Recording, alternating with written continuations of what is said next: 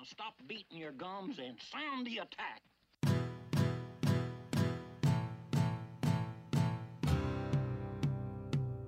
All right, hello, hello, hello, and welcome everyone to another episode of the We Got the Chocolates podcast. Uh, and let me bring you in with Skinnell's favourite song. this could be my favourite so far. the last episode was good. I'm getting around this. Is this violin or banjo? Or Yeah, my musical instrument knowledge is not great. But we'll keep that going in the background though. That is integral, and it's got Skinnelled up and about. Correct. Um, the other potential reason for that could be Skinnelled, and I hate to do this to you so early in the episode, but straight out of the blocks, you have tried a new flavour of alchemy syrup, I have. Yes. the matcha. Yeah, the matcha. The I've- Maho I've heard- matcha. Heard people raving about this matcha powder business for a while now. Thought I'd give it a crack and happy with the results. Oh, yeah? Another delicious beverage. You From are Alchemy, most of welcome course. because I actually made that one for you, so that probably had a lot to do Oh, with it yeah, as you well. did too. You just frothed the soy milk so perfectly. Well done. A lovely vegan plug you've got Yeah. in there as well. nice. Uh, Haz, we better welcome you. Haven't heard from you yet. Hey guys, how you going? Yeah, well, well, thanks, good, mate. thanks, Yeah, Haz. Just a quick catch up, I guess. Uh, but this interview that you are about to listen to has you almost single handedly organised, you would say. In fact, definitely single handedly organised. Um, and he is an Australian cricketer. You do have connections in that particular field, as we've established. A very good one, in fact. Uh, you'll hear an interesting stat about him in my little intro that I do when we play the chime here. Uh, but a man that you know quite well has, who might that be? Yes, it's Joe Burns. Uh, it's taken a while for me to actually get him in. He's uh, he was bit tough to tough to convince to come on the podcast, but he's a very funny guy, and so he's well worth listening to. And I'm, I'm glad we, we finally did get him in. Yeah, well uh, done, it Hans. was a good- his good arm. Yeah.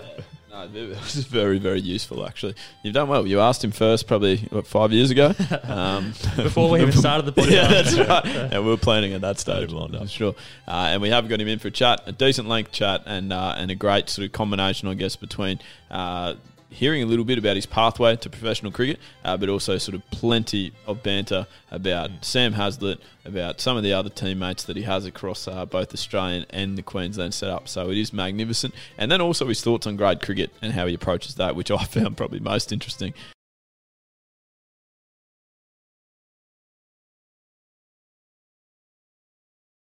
All right, guys. Uh, tonight we are extremely lucky to be able to talk to another Australian athlete who is competing at the highest level in his sport. Um, he's one of Australia's most loved cricketers and certainly one of Hazard's most loved cricketers. Uh, a consistent member in the Queensland Bulls and Brisbane Heat teams for the last decade. He's now played 21 tests for Australia uh, with an average of 38.3, I think I'm correct in saying, and six one-day internationals.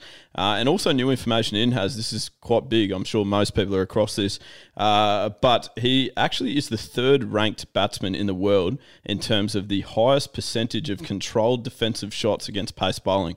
trying to try and work that out. Uh, the man that we are, of course, talking about is none other than Australian opening batsman Joe Burns. Joe, have we got you there?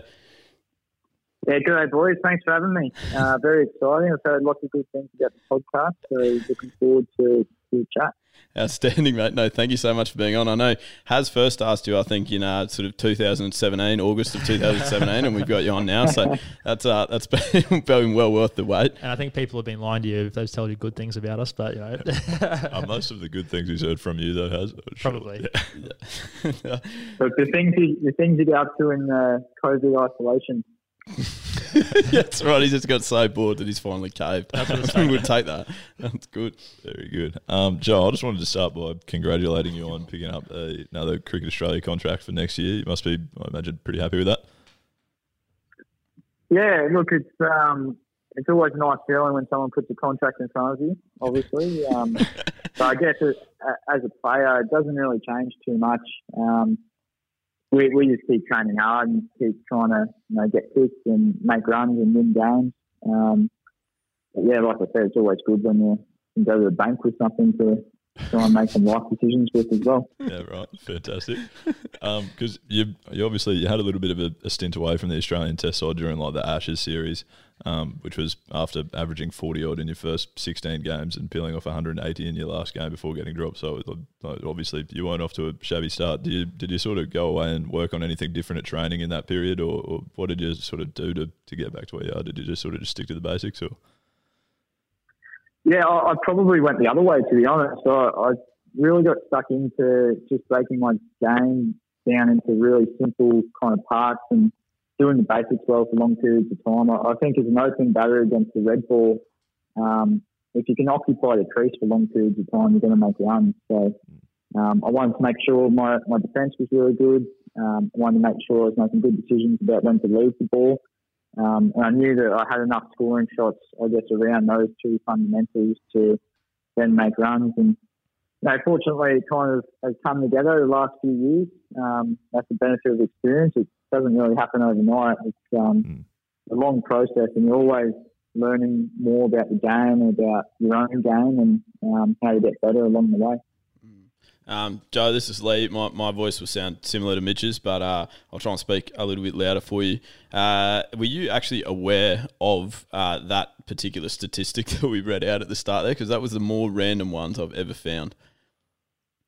Uh, no, I wasn't. Um, and I certainly uh, wouldn't have thought that that would be the case either because I feel like I nick off a lot. um, so I, I guess oh, I didn't realise that other guys were just nicking off more than me. yeah, that's right. Perfect. Um, Joe, you're you're uh, I guess in terms of matches played, it's quite quite impressive reading. Really, you've played 123 first class games, 74 List A, and 67 uh, T20s as well. So obviously a few sort of Australian winters spent over in England, but that's plenty of uh, plenty of professional cricket. You'd have to say for someone that's only 30 years old. Yeah, I was quite lucky at a young age. My first county stint was actually with Leicestershire. I think I, I was 22 or 23. Um, and look, my, in, in, my mind, I just wanted to play as much cricket as possible and get as much experience on board um, as quick as possible. Um, I guess um, you find over the years that you know, the numbers kind of rack up without really realising. You look at the schedule these days, and we play so much cricket that. Mm um, guys that come into the game now, by the time they've played you know, 10 to 15 years, they, they would have played so many games across each format. So it's one of the benefits um, of the modern game, you know, cricket you're playing and experience you pick up along the way. And um, it's all a you know, learning process. Um, every game I've played, everywhere I've played, I've, uh, I strongly believe I've kind of learnt something about the game. Um, and it kind of leads to this point in your career. Hey Burnsy, uh, uh, Sam here. I, I know I haven't got a word in yet because uh, because the other guys have snuck in early, but I uh, I know we always joke when you bend down to stop a ball in a shield game that you physically shouldn't be able to do that with your lack of flexibility and back soreness. But uh, how do you how do you really feel on day five of a Test match? Uh just to clarify what you're talking about. So my um, sit and reach is I'm about 30 centimeters away from touching my toes. and I always thought that I always thought that people who could touch their toes were weirdos. And it wasn't until we started testing weekly people's flexibility that I realised that I was the weird one, that I was so unflexible. Um, so I always say to the boys that there's like when I stop the ball in the field, that technically I shouldn't be able to actually reach down to the ground and stop the ball. So um, look, I feel like I'm doing pretty well in that space. Yeah, still um, still plenty more years of cricket ahead of you then. Yeah, as for day five of, of a test match, um, I, I, in some respects, sometimes five days can be easier to get through than four days because usually one of those days, Steve Smith or Marnus Labuschagne or Dave Warner has made 200 and he's got to sit down all day and rest. So, um, I, you know, four innings spread over five days is, you know, there's a little bit more rest periods in there. Um, the Shield games are, are pretty tough sometimes, and as you know, has when we start playing back-to-back games, especially late in the season, uh, it, it is pretty taxing on the body, and it shows the importance of having a really good preseason these days. Yeah, definitely. I'm yeah. with you there. No, that's very fair. Um, Joe, can I just, I'll just sneak sneak a question in here? Uh, you just you mentioned Marnus already. Actually, I feel like comes up in most of our podcast interviews. Actually, uh, particularly with cricketers. But given given the amount of cricket that you have played that we just read out there, uh, are you one of these guys that you think that you would be sort of taking the call up for like a garage cricket debut? Are you do you love cricket that much, or are you probably more more keen to get a break from it when you're not actually on the field, given the amount of games you've racked up? Um, it's funny because when when we're on tour, I love playing uh, cricket with Marnus in the hotels. So we, will have like a team room, um, and a few of us will come together and we'll tape up a ball. But What, what I've learnt really quickly is that it's only fun if you're on Marnus's team because he's so good. so if I was going to play garage cricket, I wouldn't want to play against him. I can't pick any delivery he bowls at me. Like none of them I can pick. Um, I can't get him out. So um, look, when we when we played two versus two, um, I think the last game we played was me and Marnus versus Warner and Paine, um, and it was a pretty fun contest. So that's what we generally get up to between kind of training sessions and days play. So um, it's a lot of fun, um, and obviously Marnie takes it to a new level when he gets in his garage on his time at home Yeah. and keeps playing. So um, yeah, but I, I, I love you know having Marnus on tour for that fact. Yeah, I wouldn't have. That's that's quite. I'm, I'm impressed. Well, well, kind of surprised to be honest. I wouldn't have thought that you were um that you were that much in love with the game, Joe. That's quite refreshing to hear. Oh, look, I I think we all love the game. The problem with the game is it's the times that you make like five ducks in a row that you start to hate it. So when you play like garage cricket or hotel cricket, if you get five ducks, you can just laugh it off and move on. It's, yeah, that's you know, there's no long walk off in front of all the cameras in front of the crowd that's teasing you, uh, making fun of you. So um, it's always a lot more fun playing in the hotel. So I'll rephrase that. It's easier to maintain your love of the game when you're only playing in a hotel room compared to out on a proper cricket field. yeah, that's great insight. That's fair, actually. Very fair. Um, Joe, something I found out uh, doing a, li- a little bit of research leading up to this interview is that you've got a fair bit of cricket sort of in your in your family history, I suppose. Your great uncle Harold Burns also played for Queensland back in the 1930s, I believe. Have you got Have you heard any stories from him or know any more about him that you can you can share with us? Yeah, so he was a wicketkeeper. He's um he's from Cairns, um, back in the thirties, and he actually caught uh, Don Bradman uh, for a duck. I think in I think it was I don't know if it was a Queensland game or a Queensland country game. Um, back in the day, I, I think he caught him, and he also stumped him in another inning. So Yeah, um, it's actually it's, it's a nice nice kind of thing to have. To so he was my dad's uncle. Um, so my great uncle, he's got a wicket keeper who's kind of on a board at Queensland Cricket. So I don't tell too many people this, but um, it's nice to look up and see Harold Burns. Um, he, I think he only might have played three or four games for Queensland, but I think for someone that uh, was based in Cairns, it was a really big achievement at the time to have a country hero, I guess, playing um, in the Queensland team. Yeah, that's class. Yeah, and you, you mentioned he was a wicket keeper. You didn't emulate that, but you do rate yourself with the gloves. You're a Brisbane Heat keeper in a trial game up at the Sunny Coast a couple of years ago. So I always tease keepers about uh, how they get to field with gloves on. Keeping is literally the hardest thing I've ever imagined on a cricket field. A, I was scared that every time the batter tried to play a cut off the spinner that they were going to hit me in the head, so I'd start backing away. Yeah, that is. And just the squatting up and down um, is so physically draining on the body. So I think I kept the nine overs, and I instantly had the biggest respect for every keeper that's ever kept in the history of cricket. So, Yeah. Lee, I know you keep, don't you? So, I do, yeah, um, do. But Joe, yeah, I've a got lot to, of respect. I've got to say, uh, given given sort of the start that you mentioned about your sit and reach test, um, I'm not surprised that you found that you found the squatting element a little bit more challenging.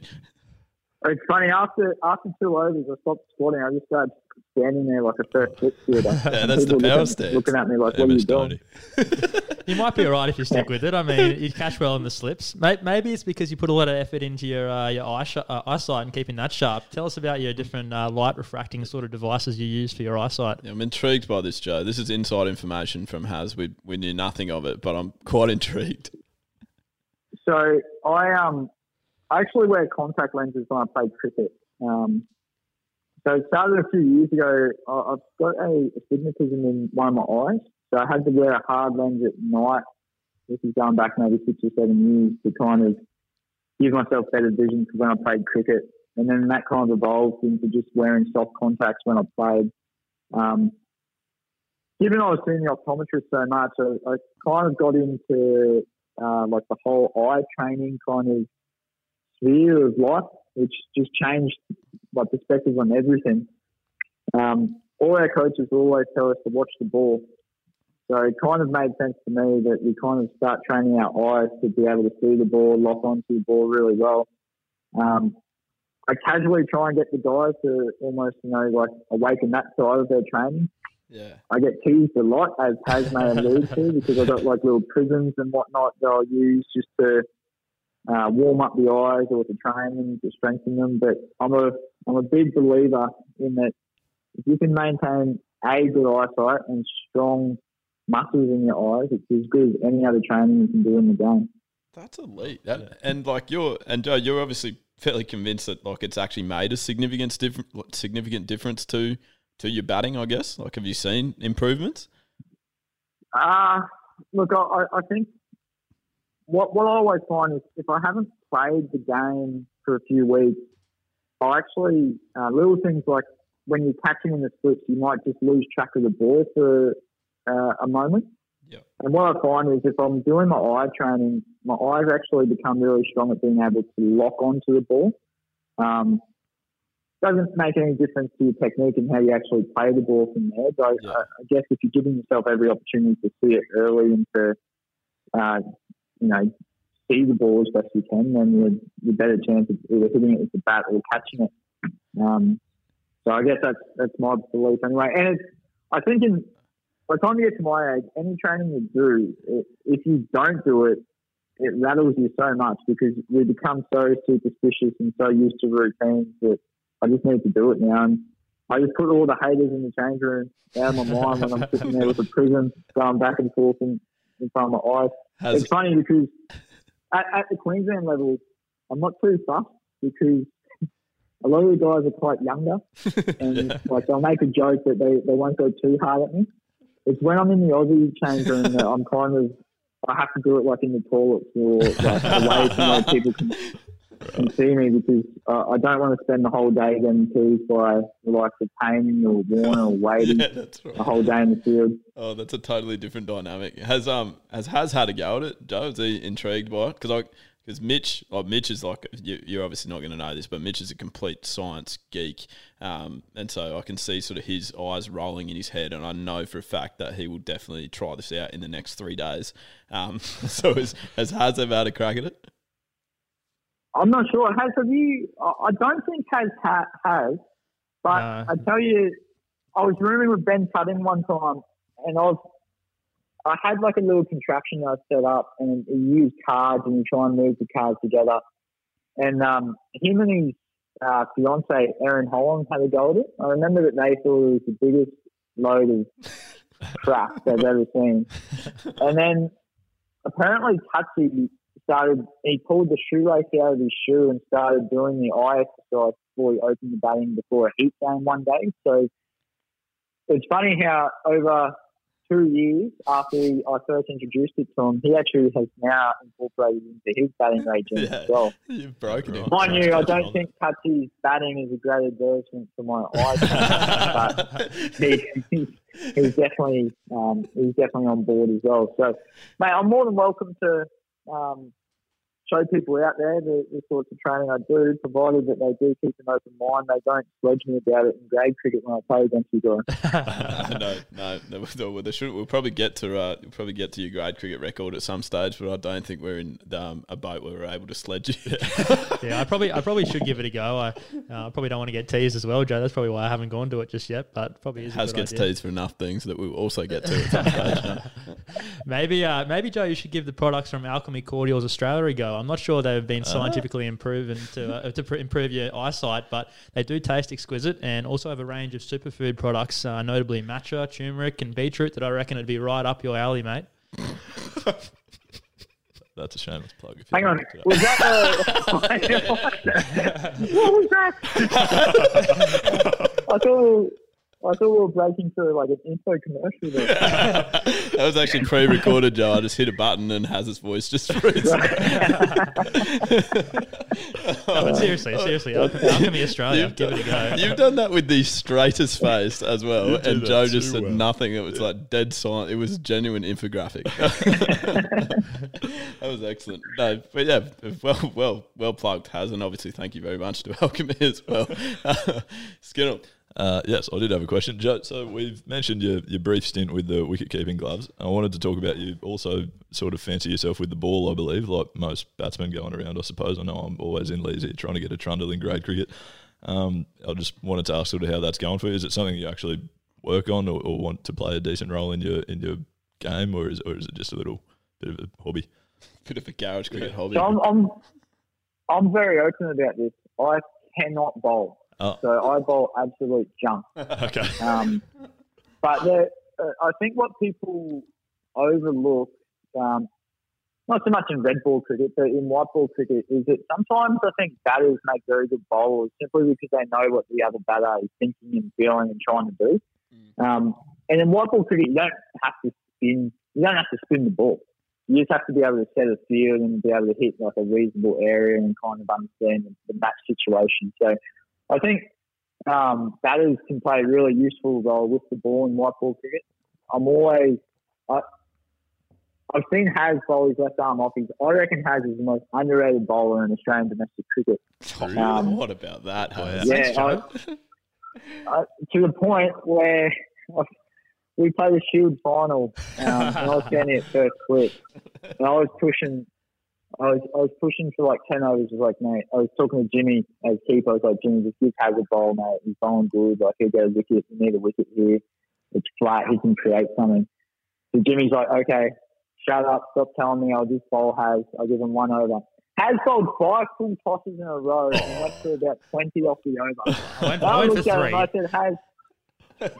I was like, Has, I'm never ever talking up your bowling to the captain ever again.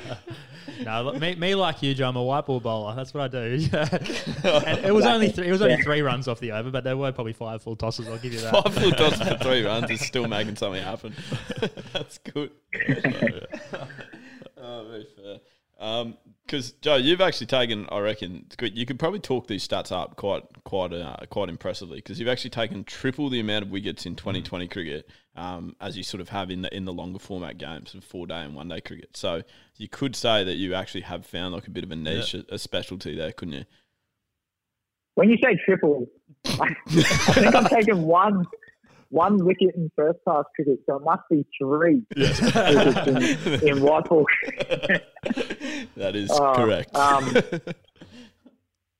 Oh, look, yeah, I, I enjoy it. I, I I get really really nervous when I bowl, um, and I kind of enjoy that. Like I, I found when I was bowling, I go into games, I wouldn't even think about my batting. Like if I knew I was open to bowling and bowling the first over, um, I'd be down at the nets, like my local nets, at like 9 a.m. just bowling and bowling and bowling.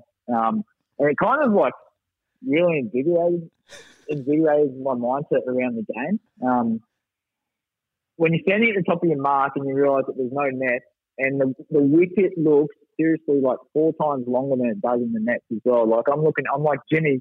I'm pretty sure this wicket's been marked out wrong. We've got to come closer. Um, and it's like I, I didn't appreciate just how tough it is to bowl in those situations. I was always one of those people that thought that bowlers have six chances to get it right. Batters make one mistake and they're out. But when you're standing at the top of your mark and you're looking at the batter and all you're thinking is like, he's going to hit me everywhere, and I don't even know if I can get it on the wicket. It's completely different perspective to the game. Um, but it's a, it's a lot of fun. It, it is a lot of fun. You know, we've definitely got to get at some stage, Joe. We've got to get you because you do some excellent work on sort of the player mic and the after game with Burnsy sort of set up. We've got to get you, I reckon, on player mic as you're about to bowl an over in the big bash and just running. You know, the commentators are always sort of like, "What are you thinking here, mate? What are you thinking?" Just giving your thoughts about how you're scared about it not going on the pitch. Would be quite enlightening. I, I actually, uh, I've, I actually got in trouble one time. Um, I think it was Fox or uh, whoever the broadcaster was. I bowled, I bowled a short cut. I actually got cut off the front foot, one bounce forward. That's how bad the ball was. and I, I, I actually said like a profanity as the ball was halfway down the wicket. um, and the broadcasters came to me and they're like, "Look, we can edit out. Like we've got a dump button, but we can't do it if you if you say it before the batter hits the ball because the mics are up to hear the contact of the ball. So I'm probably not the best person to mic up win over only because I don't know how to control my anger around like my poor delivery. Yeah, that's good.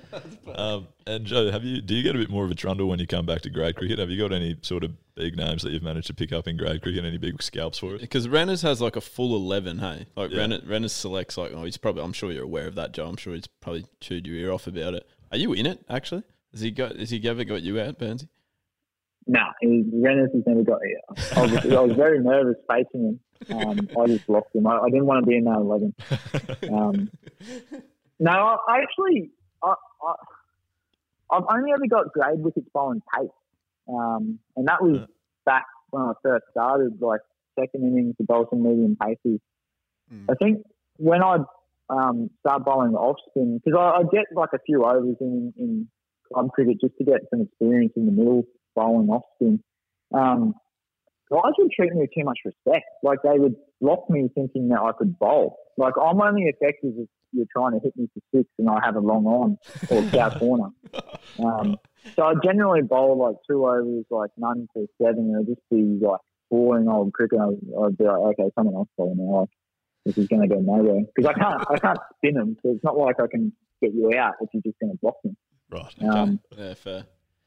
I think uh, I think we'll move on from your bowling, Joe. I don't know how, how that's taken so, Hey, sure. so much of Yeah, our go on. time in our chat. Yeah, I thought we were going to go a 20 minute segment there. Just, just what variety of deliveries he's got, all sorts.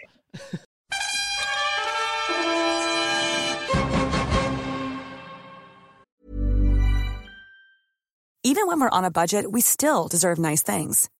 Quince is a place to scoop up stunning high-end goods for 50 to 80% less than similar brands. They have buttery soft cashmere sweaters starting at $50, luxurious Italian leather bags, and so much more. Plus, Quince only works with factories that use safe, ethical, and responsible manufacturing.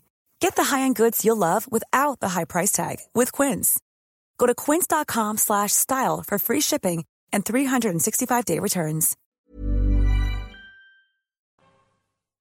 But uh, we, we know you grew up in Coolum at the sunny coast and you love your skateboarding. Uh, do you still get a chance to go to the skate park every now and then?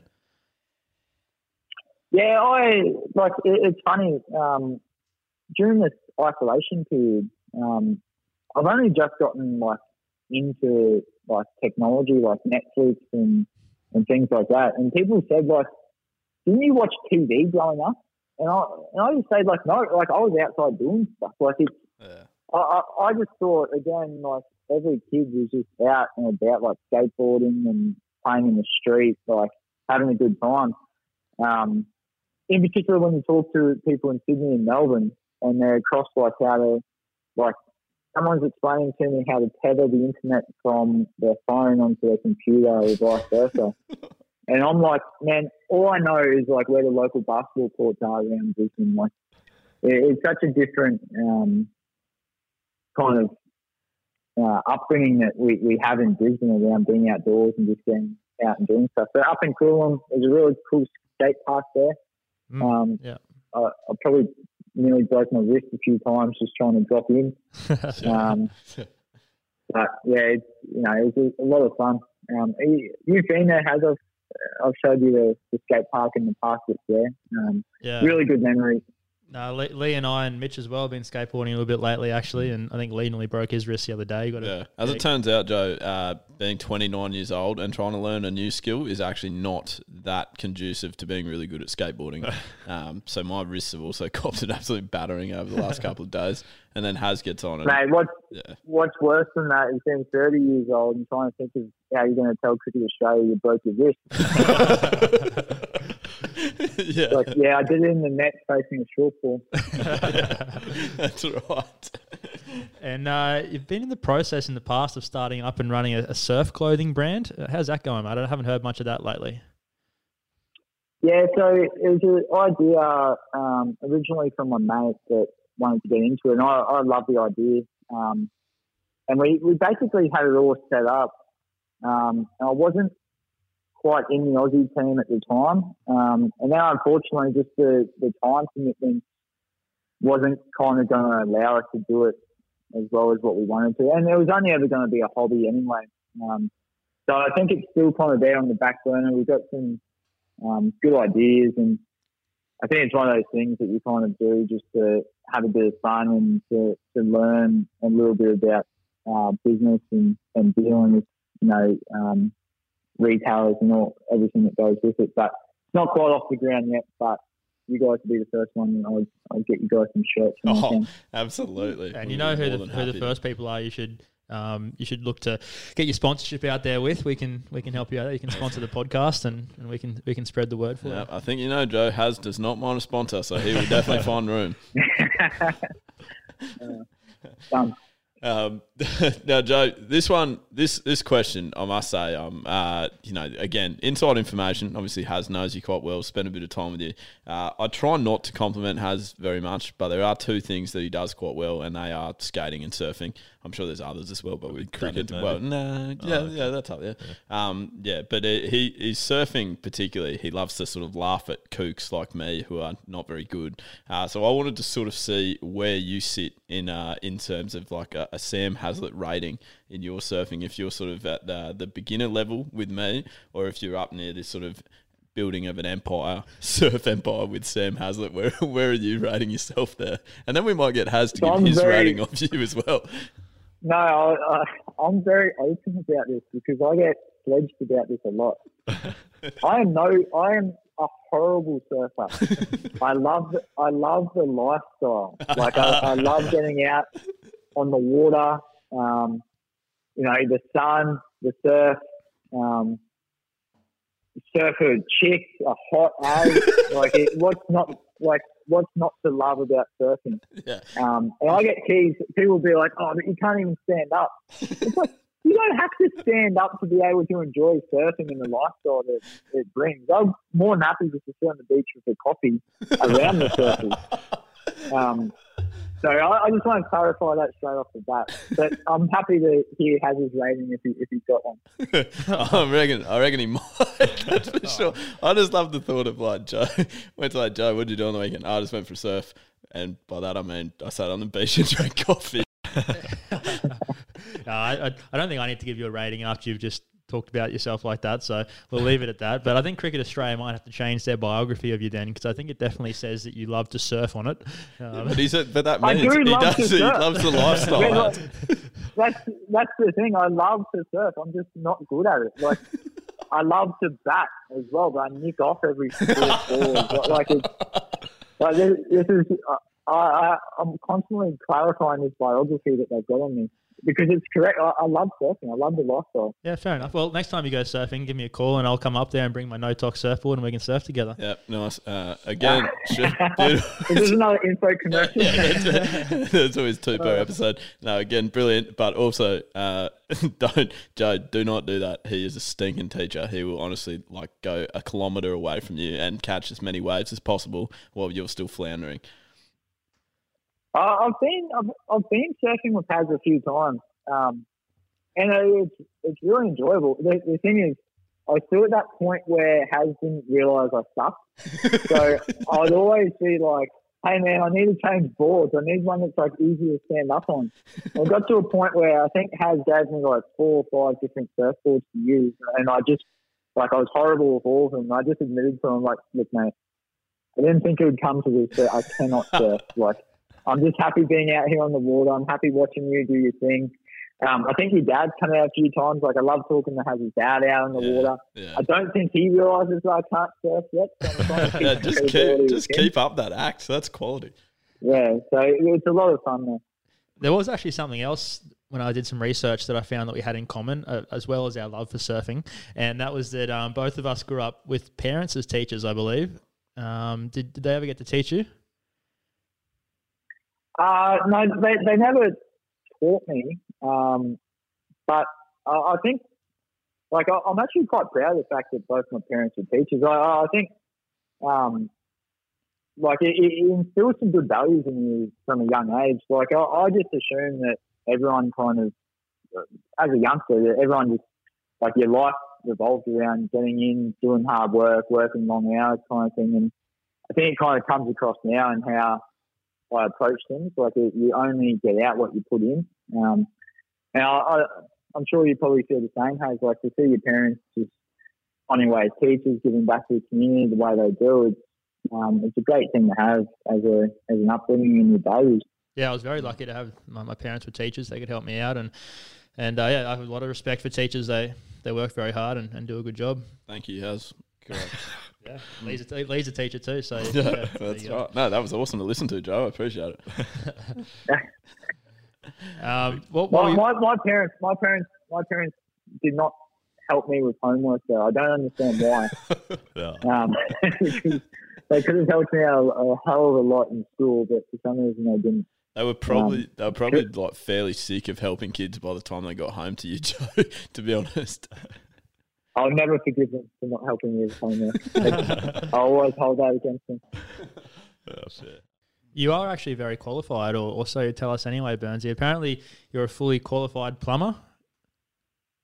What? Yeah, not not fully qualified. Has it? Um, I was actually employed as an apprentice plumber at one time, and I actually learnt. To be fair, I, I learnt as much as an apprentice would um, as a plumber. Not quite signed off. Um, I wouldn't be coming to me for plumbing work, but I think I would be able to fix my own kind of toilet or sink wherever it is. Um, I wouldn't be ringing me up in the yellow pages. Yeah.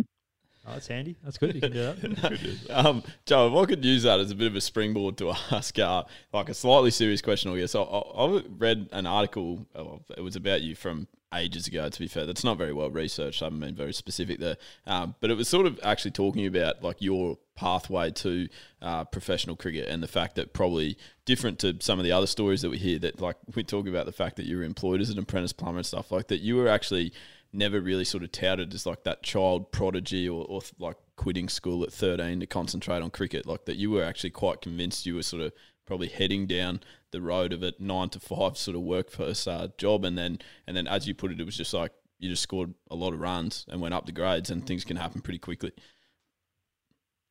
Yeah, it's um. I, I've always said this. I'm I'm quite fortunate the the path I've kind of had that led into professional cricket. I, I went to uni straight out of school um, and did a business degree. Um, so my life kind of revolved around lectures, tutorials, uh, meeting other students. I basically went to club training um, on Tuesdays and Thursday nights to like uh, as something to do in a social aspect, really. Um, and the thing with professional cricket is you, you don't apply for the job. You know, like it's not like you sit in an interview and um, put your resume forward. You basically just like cricket comes to you. Um, I was living my life with, with plans. I'd finish my degree, hopefully get get a job in business. Um, but as it turned out, kind of as I entered into that last kind of semester of study, um, I then got picked for Queensland. Um, uh, to make my debut for the Bulls. And then from there, you know, like your career just kind of takes takes path. And I, I, I say to this day, like I, I'm still, I still kind of see myself as like a just a, a guy that was like finishing his business degree with a, about to step into the real world.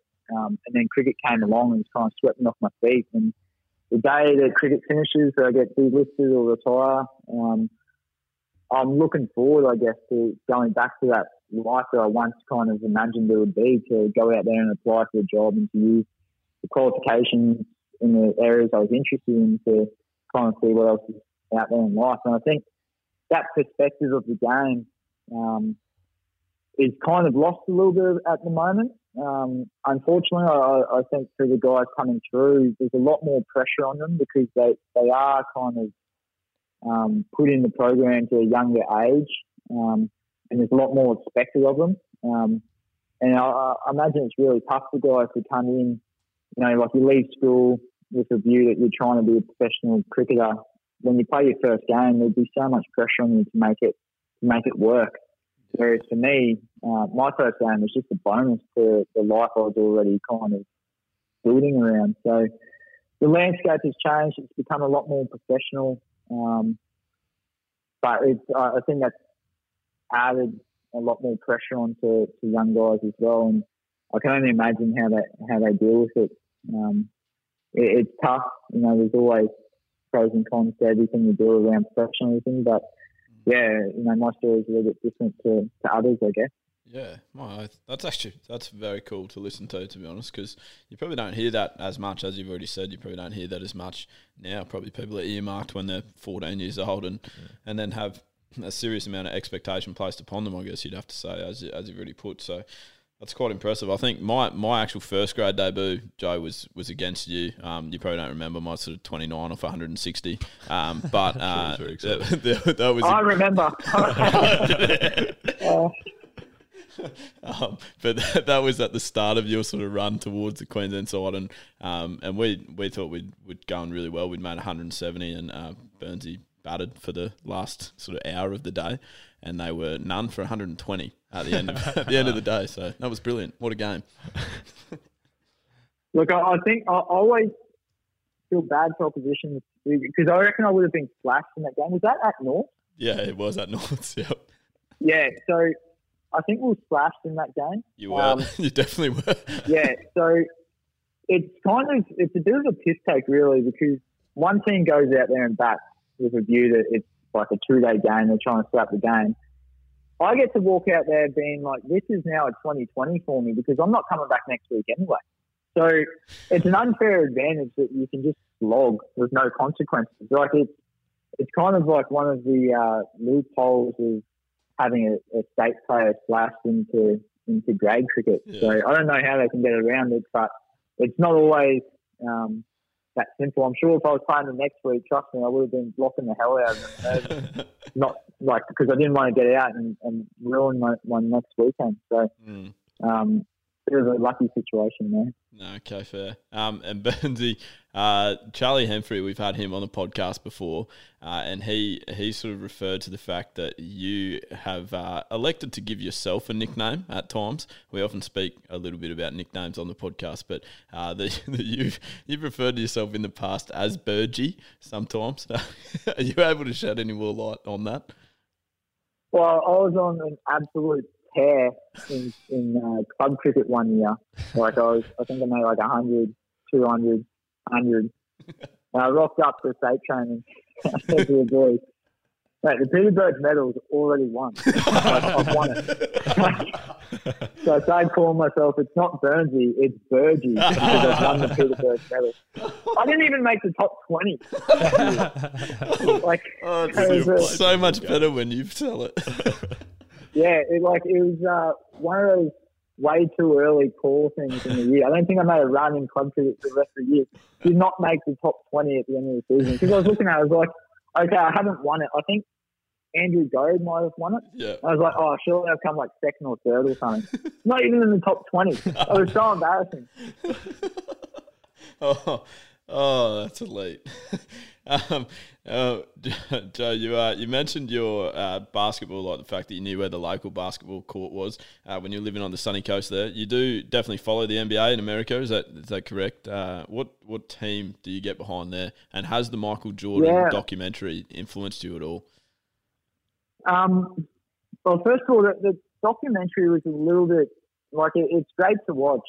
Um, it's like a little bit before my time. I I kind of I remember so when I was like five or six years old, Saturday mornings they would show the NBA. So we would see maybe one game a week televised. I think might have been on ABC or SBS, um, including like the finals. So I, I got some memories of Michael Jordan, but they're they're not like distinct memories. Um, so the way I follow the game now, like it, it's I have a completely different perspective on the game now because I can see pretty much every game. I don't really follow a particular team as much as I just love the storylines between the players and um, like the banner that they throw at each other on Twitter and the beef that they have. It's, it's like watching like a, a sitcom, really. Um, and then I, I delve a little bit deeper and just once you um, start to understand the players' backgrounds and what motivates them and how they approach the game, because it's so cutthroat for those guys to make it an American sport. It's actually quite inspirational Yeah. um, how they approach it all. And I started to try and incorporate that mindset because a lot of these guys come from, you know, like they'll come from the slums and they need to make their sport work to have success for their family and whatnot. Um, and you try and, I guess, transfer that mindset and that state of mind into the, the game that we play and how we approach training and playing. And it's, um, yeah, it's something that uh, I, I love. You know, I, Yeah. I, I love kind of learning about the game and all the all the players that are in it. And in a uh, in a pre-COVID world, Joe, you'd be known to be down at the local basketball court playing with some whoever was down there, just random people down at the, uh, the local court, couldn't you? Yeah, so um, it's funny because I'm not really one of the cool kids at the basketball court. So I like to rock up like by myself or maybe with one other person. And um, there'll usually be like another team of like three or four guys that know each other. So I'll get paired with like like a group like there might be like generally what happens is there's two or three uh, I think they're Chinese guys and I'll be paired up with them but I can't speak their language. So I'm just getting like abused in like Mandarin or Chinese, um, wherever it is. I, I, I refuse to play defense. I can't make any shots. So I try and play point guard. but I think they've already got a dude that plays point guard. So uh, I generally lose every pickup basketball game I played. I've got a lot of chemistry issues with my teammates at the moment that we're working through. okay. All right. Well, I've got three, three, sorry, three rapid questions to sort of uh, build on, on the back of your answers there. Uh, first of all, if you're taking a Bulls player, Queensland Bulls player, to basketball with you for like 2v2 challenge, who are you taking?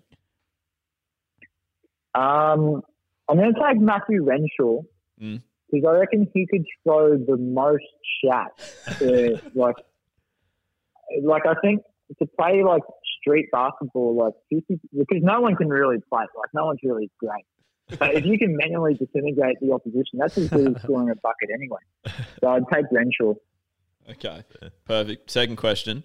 Uh, you've referenced the NBA sort of Twitter beef that you that you quite like. Have you ever been started? Uh, ever been tempted to start a Twitter row with anyone else? Maybe not basketball related, but just in general. Uh, there was this one guy from Ipswich one day that um, he thinks I'm like the worst cricketer who's ever been on this planet. What? I I kind of got into like a bit of like a Twitter beef with him, and then I just lost him. I was like, ah, like I don't. As soon as you fight one, it's like it's like feeding pigeons. All of a sudden, there's like four thousand people who also think you suck that tell you their views as well. okay, yeah, very fair. Um, and then last of all, Joe, what are the strengths that you are bringing to your basketball game? Would you say if you're just selling yourself, uh, when, when you're trying to get play, people to pick you on their team, what what are you saying are your strongest attributes? Um, passing simply because I know my weaknesses. I know I don't do anything. Like I can't score and I can't defend. So I can pass the ball to you to score the ball, and I can stand on the wing and mark the worst attacker. it's very well sold. Very fair. Um, and Burnsy, have you have you had the chance to get over to America and see any NBA games or anything yet, or, or is that sort of still on the bucket list? Or Um, yeah, I've, I've actually been a few times. Um, Right. uh, generally, um, in April and May, like when when we get our holiday period, it's usually the first place I, I try and get to. Just it's so like the, just the lifestyle around sport over there is so good. To I guess the culture is similar to Australia, so it's relaxed in terms of going over there and it being easy just to settle in. And then the fact that they've got so much sport on every night, and then every morning there's a talk show, and during the day there's different shows. Like you can just sit in a hotel and just follow sport all day. It's good fun, and that time of year the weather's pretty good as well, so you can still get some of your own training. yeah, right. Um, and you mentioned, I think I think maybe before we started recording that you were you were meant to be over there during the off season in America. Is that um, how, how what happened there? Obviously, is your trip sort of been cancelled with the whole global pandemic going on. Was that Yeah. were, were you cutting it fine in Tended- terms of it's done a bit of that, hasn't it? yeah, but were you cutting it fine Yeah, in terms so- of like plane tickets and stuff? Or So it's funny. I, I keep seeing these articles about people missing out on IPL or on county cricket, but man, literally like today, I was meant to be sitting in Santa Monica drinking coffee. So Yeah. the Yeah. biggest loser out of COVID out of all the cricket players here is me. like, that tops that tops everything. I don't care about the three million dollar IPL contract. No. The fact that you could be sitting in LA just relaxing is, is Yeah. been awesome. But look, in all seriousness, um, cricket kind of pales in comparison to the events of the world at the moment as well. So I think you know we'll we'll get through all of this together, and there'll be a time and place to, to get back to America and be on holidays, but you just want everyone to be safe.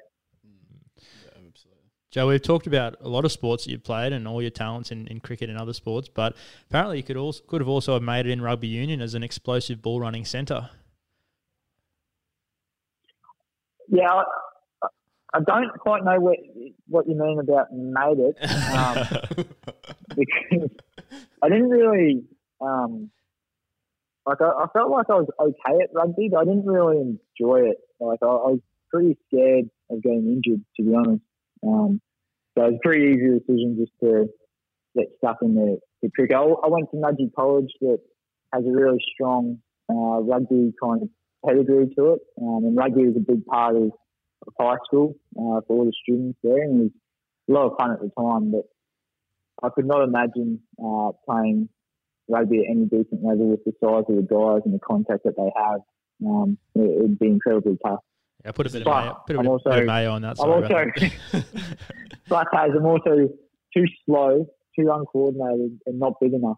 So uh, physically, I don't think I could make it either. Do you go mental, all right mental at- disintegration, though. do, you, do you go all right in the uh, touch footy games at Queensland Cricket? Is he rip, are you ripping those up? I used to be good. Uh, I think about eight years ago. Oh no! Um, no, our squad now, um, like we are an extremely athletic squad. Like the guys are all really talented athletes. Um, so now it's kind of I either have to be like primary primary ball handler or just get on the wing. Like I can't be anywhere where like I can get isolated and attack. Like I, I either just mark the winger and just chill, um, or I get stuck in the middle where there's enough guys either side of me because like, like you get guys like Kaz who are incredibly fast and you cannot keep up with them. yeah, Hey, do you remember? Do you remember when we played? Um, we, we broke up in a smaller team, and it was like four v four. That was like the worst day of my life. Like chasing around, like I'm chasing after like these four like twenty year old kids, and I'm like, man, can you guys like have a beer or something and just like live a little and like stop stop running so far? yeah, you're definitely a target of mine there for my, my right foot step. Yeah. Um, Burnsy, I've got a, a slightly off-topic question for you, but we've obviously sort of gone through and, and trawled back through some of your tweets and stuff leading up to this interview. So I, I had to ask: Did you ever end up having any luck picking up sort of backstage tickets to that Eminem concert or, or the Hilltop Hoods? we were at that concert as well, Burnley. We also didn't get backstage passes. Yeah, no, we were in the nosebleeds, but That was a um that was a great concert, but nah, I didn't. Um, I actually came across a little bit too desperate. I think but it was a great, great concert. It was. It was fantastic. Yeah, that's a shame. It didn't seem like you'd had any help because there was never sort of a tweet saying, "Unbelievable experience. Here's my photo with Eminem," which we kind of would have thought might have come after that. Yeah, I, in hindsight, I don't think like Eminem really cares. It's like there's some random dude from like the upper deck who plays cricket tweeting and being like, "Bro, get me backstage." So I, I don't know what I was thinking there. Yeah, right. I can't imagine Eminem I would even know about cricket. I'm sure Oh, he's never it's rapped not a about it. massive thing in, in America. Well, um, we're nearly we're nearly finished here, Joe. We, we've had you for quite a while now, so we won't take too much more of your time. But back to cricket for one more question. Uh, you you became great mates with uh, Australia's other opening batter, David Warner, during your initial stint in the Aussie team. However, there was talk during the Ashes tour that one of our Bulls teammates, Michael Neser, ended up leapfrogging you in the pecking order, and, and Dave began enjoying spending time with Ness more when you weren't there. So, have you been able to claw your way back to being number one since being back in the Australian squad recently, or is Ness still the favourite? As I love how you finish with the hard hitting questions, the hardest hitting questions at the end of the interview. As it was like seeing seeing a ex girlfriend with their new partner. It was horrible. like to the point where this summer, because Ness was 12th man for most of the games, every time a wicket would fall, I'd see those two like hugging each other. And I used to get so jealous that I, I just turned into a bad person. I started taking shots at both of them, being like, uh, like, uh, I can't even repeat the things I was saying to him. But look, I, it's um, I think you always have a really close relationship with your open partner because you you always find yourself in the exact same situation when you go out to bat. So you rely on each other from a preparation and, and playing perspective to kind of lean on each other and to help you help you through it. Um, so I think every every everyone I've opened with, I've always got along really well with. Um, and then Ness is just a great fella as well. So I think Ness would be able to get along with anyone in the world. So, um, it, it, like I said, I was, I was very jealous when I saw those two kind of spending so much time together, and I was on the other. Um, Joe, just to just to wind up, we try and give this opportunity to every single person that we ever speak to. Uh, if you're ever sort of put on the spot and they, they come up to you and say, Burnsy, we need you to do a sportsman's luncheon. Uh, you've got not many hours' notice. Do you have any stories uh, that you know that you are immediately going to that you just that you're either a gun at telling or that are just hilarious that it doesn't even matter how you tell them, you know that it's going to be appreciated? Oh, um, the only like I, would love to tell you stories about Haz. Um, That's generally it's generally what people do. Funnily enough. Yeah. For example, um, and I originally when Haz came into the team, it got told to me, and I actually saw this firsthand, that Haz would take like the soap and the shampoo and the conditioner from each hotel would send. Oh. So he's stealing, he'd steal soap basically from hotels. Um, and I used to I used to get stuck into them non-stop about, I'm like, hey, what are you doing? Stealing, like, stop stealing shampoo, like, blah, blah, blah. and then two things happened. A, there was one night where I needed some, I think, washing detergent. And then Haz was like, oh, I got some. so I got some out of his bag. And I was like, okay, I can't tease him about this anymore. But also, we were playing against New South Wales. And Sean Abbott, so Sean Abbott bowls incredibly fast he knew about it somehow, and he started sledging Haz about stealing washing detergent from the hotel. Tell you what, Saba, like, oh, every time I play New South Wales, Saba gets in my ear about soap and shampoo. He asks me how the shampoo is at the, at the hotel we're staying at. Oh, yeah, it annoys me so much. oh, no, well, it, as soon as that started happening, I was like, okay, I think he's copying it enough out on the cricket field that I, I, I can't also contribute to this. As much as I find it odd that he's kind of stealing small sachets of soap, I'm just going to, like, I think Sean Abbott's giving him enough that hopefully he learns his lesson not to do it again, or at least not make it public knowledge. Yeah. Have, so, you, have, you, stopped that, Ass? Yeah, I've stopped it now. Okay. I've got enough saved up, you know. yeah, that's stockpile. Uh, well, that probably uh, that probably launches perfectly into um, Burnsy, a, a, segment that we've actually just started uh, on the podcast, something that we will be running for the next couple of weeks. Uh, on the back of sort of Luke, well, it was actually Luke Feldman was the first person to come in and sort of start the train of just uh, sort of sledging Haz about about how what do you say, fiscally responsible yeah. uh, that yeah. that Heazlett is, and then obviously we've had you now. Uh, Brad Wilkins said it as well. We've had it, and then Christian Welch came on and sort of spoke about the tightest friend that he ever had, uh, who he reckons would rival Haz. So we actually have uh, launched a tote team, the tightest of all time. Um, we've been taking nominations in, in that field. Uh, James Spargo has been nominated already, who you might have played a couple of games of cricket against. Would you have any nominations, any other ones that you reckon uh, should should be ousted? I think one that flies under the radar massively is Jimmy Peirson. Oh, you guys know him well. That is really. Um, no, but like, I'm amazed at some of the comments Jimmy will make at times. Like, and it's not, it's it's kind of inconsistent tightness, but it'll be like there'll be like old moldy bread at the supermarket, and they'll be like freshly made, like literally straight out of like the bakery, and it'll be like three cents more. Like you don't even, you wouldn't even, and you'll be like, oh, I'm not paying forty six cents. It's like, mate, it's like what? like it's sneaky. Like there, there's sneaky tightness to Jimmy Peirson. So just keep an eye out for it because it's not common, but you, when you see it, you'll know, and it's oh, incredibly fun. That is brilliant. that's, that's a nomination we will definitely be using.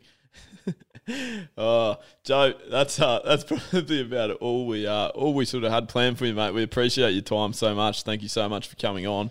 Uh, obviously, as soon as uh, we get a little bit more uh, information about sort of when cricket can go back and stuff, we very much look forward to uh, to watching you excel again in Australian colours, mate. Thanks, boys. Um, thanks for having me on the podcast. um, and all the best. Stay safe over this period. Uh, hopefully, see you guys soon. Hopefully, the North first Redlands games next year with no sledging, Yeah. um, unless it's about Jimmy or Hazard Tightening. exactly. And hopefully you're not slashed in for the first week and just get to Yeah. dom- dominate in the afternoon. Yeah, all the best, mate. I'll uh, see you training soon. See you, boys. Take Thanks, it Joe. Thanks, mate.